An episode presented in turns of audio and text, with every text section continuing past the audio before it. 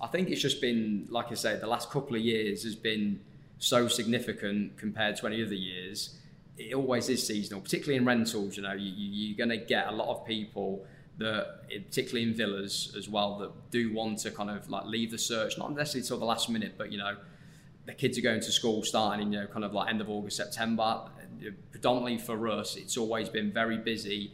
End of July, August time, people coming back from being away and they want to get something sorted. Good. Okay, before we finish, I'm going to put you on the, the spot a little bit here. Not another dad joke. No. So I think a lot of people, uh, mortgage payments would have gone up uh, when it started okay, July yeah. with the interest rate rises. A couple more projected this year. So whereas we've had we've had it really good for a couple of years at least with the mortgage rates now, they are starting to they are starting to creep up a bit.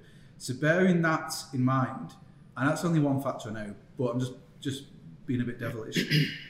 do you still think it's right for people or a good idea for people to buy, or should they fill your your coffers with rental contracts?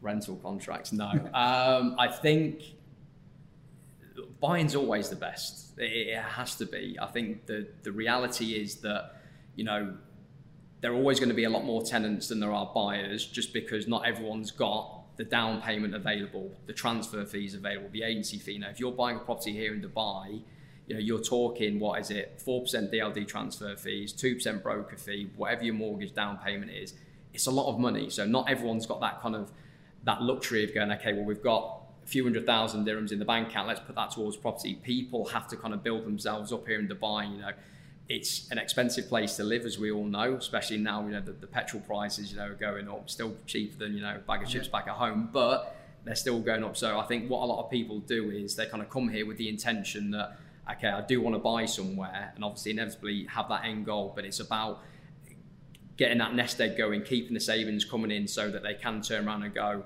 okay, I'm ready to kind of transact now. So I think to answer your question, yeah, it still should be, you know, kind of the forefront of people's mind to buy a property. But I think when you kind of look into it, you know, particularly the tenants that we're dealing with, um, you know, not everyone's got that, you know, kind of flexibility. Say, okay, well, I've got five hundred thousand sat there. I'm ready to kind of invest in a property. I would love to know where you get your bags of, bags of chips from back home. if, if they're more expensive than a, Bin, a fuel Bin, tank. Bin, Binley Mega Chippy. Not heard the thing on, on no, Instagram. Not heard it now. Really good. Um, but I, coming back to the average prices, I mean, maybe that might be a factor in it. People are we know for a fact people are seeing Dubai as their, their home a lot more. More people are settling here.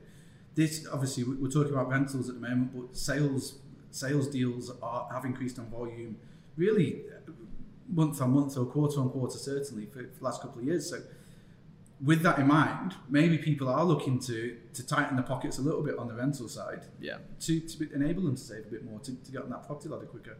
Who knows? It's all speculation.